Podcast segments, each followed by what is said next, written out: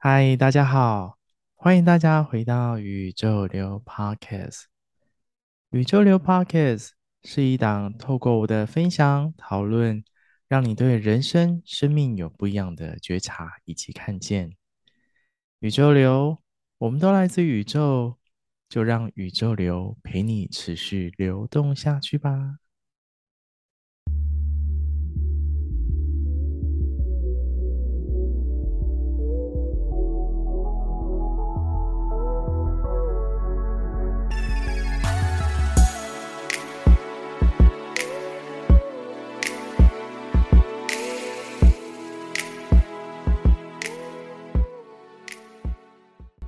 在正式进入今天的内容之前，想跟大家分享一下最近的近况。最近啊，接二连三其实遇到了疫情的这样的一个挑战，尤其自己开始去染疫了。染疫的过程当中啊，真的可以感受到哇，这样的一个病毒的所带来的影响，然后还有你在这个过程当中，你从不了解状况，然后到真的染疫了，这样的一个心态的转变，就觉得反而花了很多的时间回到自己内在去安抚自己的内心，才知道说，染疫其实没有这么可怕。虽然也不知道是怎么样中奖的，但是在这个过程当中，就是好好的安抚自己，然后让自己的心境回到平静，不要让自己觉得好像很害怕、很担心、很恐惧，然后真的就是配合着吃药，配合着休息，然后好好的睡着。对啊，真的就好好休息。我连续这7天8天其实都在睡觉，而且每天都睡应该有10来个小时吧，真的是睡饱睡满，然后让整个人很放松，然后也不要因为疫情过度的紧张。所以其实也可以跟大家分享说，当然我们能做的防疫的工作、防疫的动作还是需要啦，因为毕竟生病不是这么一件舒服的事情。但是如果你真的不幸中奖了，中了这样讲之后，也不用太焦虑，不要担心说啊会不会后面有什么后遗症什么，那个倒还好。就是你平常本来就是要保持好这样的一个免疫力，好好的保养自己，然后染疫的时候其实相对的也不会这么严重，所以这些其实都是环环相扣的。那就跟大家分享这样一小段的故事，然后也希望大家都可以保持好健康，然后有事没事都可以出去运动啊，或是可以出去爬山，增加自己的免疫力，然后在生活上都可以变得很健康，这样子祝福大家。那今天要来跟大家分享这样的一个内容，是刚好染疫那段时间其实也没事嘛，没事就追剧啊，所以追剧的过程当中，我又追了一部我觉得还不错的韩剧。那真的是透过剧情当中啊，真的不论是电影、电视或者是韩剧也好，其实在这些内容当中，其实都有很多很多不一样的人生故事，或者是不一样的情节，值得我们去深入感受，然后看见这些内容对我们生命上有什么样的投射，或者是镜映出来的，值得我们去深入看见。在这段期间追完的这出剧啊，叫做《只是相爱的关系》。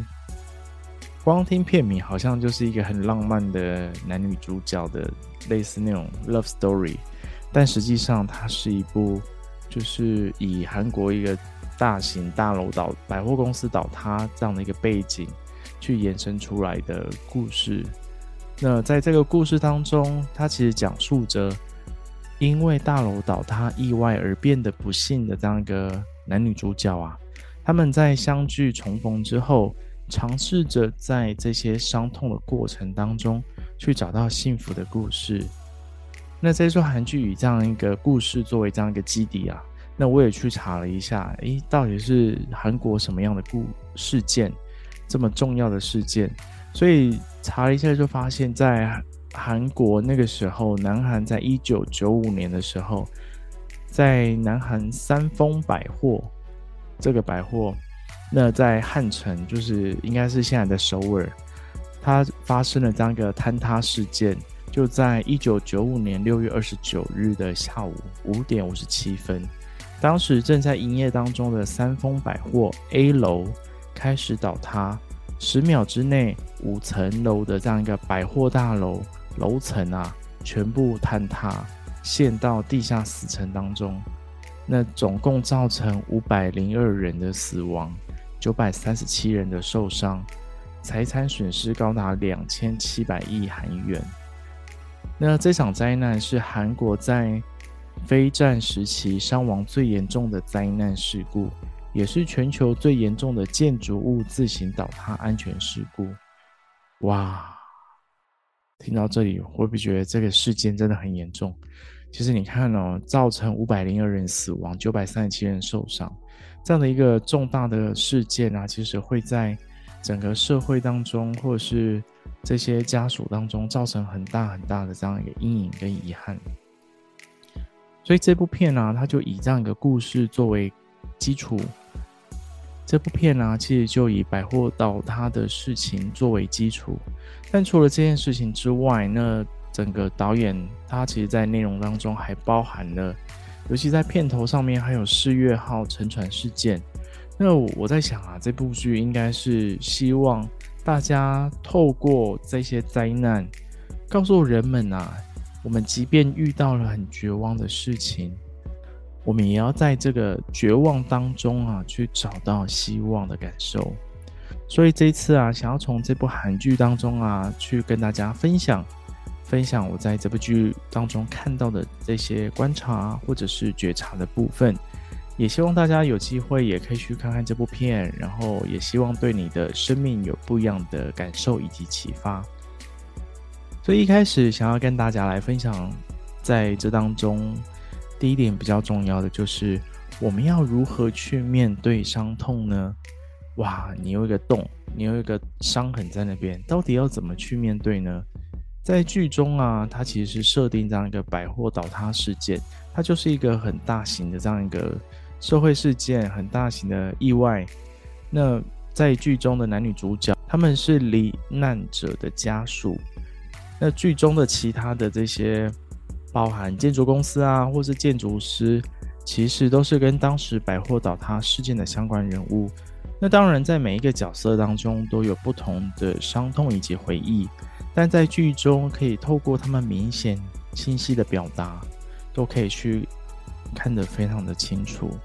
那放眼过去2年的疫情啊，全球其实夺走了100万的性命。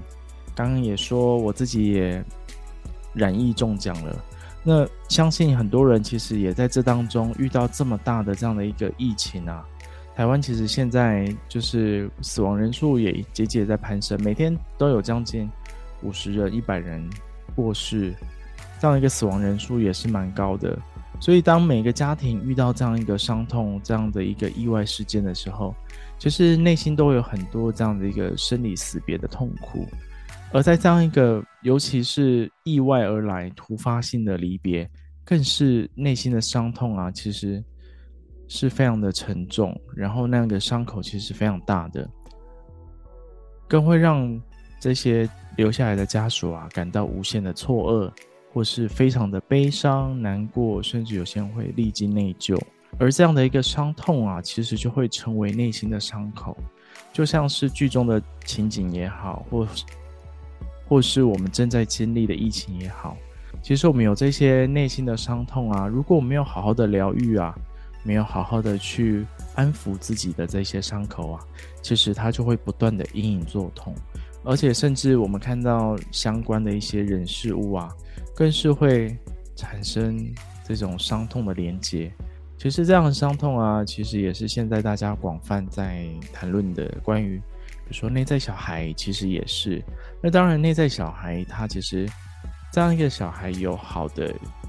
有开心的，有伤痛的，悲伤的都有，但是我们内心往往会感受到跟记得的其实都是比较伤痛或是比较难受的那一个状态，还有那一个时期的自己。相信每一个人心中啊，在成长的过程当中，一定会有这样一个内在小孩的存在，一定会有这样一个曾经经历过的伤痛存在。我们可能在过往，可能因为某个人的一句话，或是一个行为，或者是一个眼神，其实都会造成我们内在阴影或是内在伤痛的产生。那像回到剧中啊，在剧中失去二女儿的妈妈啊，经过多年，她其实见到熟悉的画面与影像，仍会触动到她内心的伤痛，因为妈妈并没有把真正的伤痛给放下。再者啊，她对于自己也过度的内疚，并将所有的愤怒啊、情绪啊，全部丢给女儿，全部抛出去给女儿，还有身旁的伴侣，所以也让家庭关系破裂啊。家人之间其实是无法去互相理解的，就像是隔离一道墙一样。面对哀伤，面对伤痛，真的是一件非常沉重又复杂的情绪。所以我们在自己也去经历，或者是自己正在经历，或是曾经有过，或是你没有放下的时候，其实在这样一个状态之下，我们可以试着找一个安静的地方，感受一下为什么我的内在会如此的伤痛，为什么我的心会如此的伤痛，如此的悲伤。这样的感受来自于突如其来的意外呢，还是自己的内疚，还是过度的悲伤？如果是来自于突如其来的意外，请好好的告诉自己，这个并不是自己的过错，不需要让自己一直紧抓着不放，无法原谅自己，更会让自己陷入这样一个极度的内疚或是悲伤、自责。如果是过度悲伤的情绪之下，就让自己好好的大哭一场吧，告诉自己哭完这一场啊，也要放掉所有的情绪，不需要让自己一直沉溺在悲伤的情绪里面。越是让自己陷在这样一个情绪当中，其实越难去好好的去调试自己，反而是在这样一个过程当中，好好的去陪伴自己，告诉自己一切都没事的，让所有情绪都能够释放、转化。第二个部分，接着要跟大家谈到，我们要如何走上疗愈的这段路呢？前面谈到，我们经历过这么多的伤痛，要如何去面对？当我们面对、接受这样一个事实之后，接着就要来去谈谈，要怎么去走上疗愈的路程。每个人在面对与处理内在伤痛与情绪的方式其实都不同哦。有些人需要透过酒精，有些人需要透过大哭，有些人需要透过长时间的陪伴，有些人则选择逃避。每一个选择都没有是非对错，只在于自己有没有真的好好去面对自己的选择，还有面对真实的状况。这样一个面对啊，是出自于自愿的面对，必须要去好好的去端看自己的想法、内在的感受。怎样才能做到疗愈自己呢？你需要好好的跟自己沟通，好好的跟自己聊聊，好好跟自己相处，包括自己的内在感受、情绪、创伤、负面经验等等，我们好好的去感受一下，为什么会这么不舒服，这么的痛心。透过好好的沟通，跟自己的对话，跟自己的沟通，回到那个与自己相互陪伴的短暂的这些状态跟情况之下，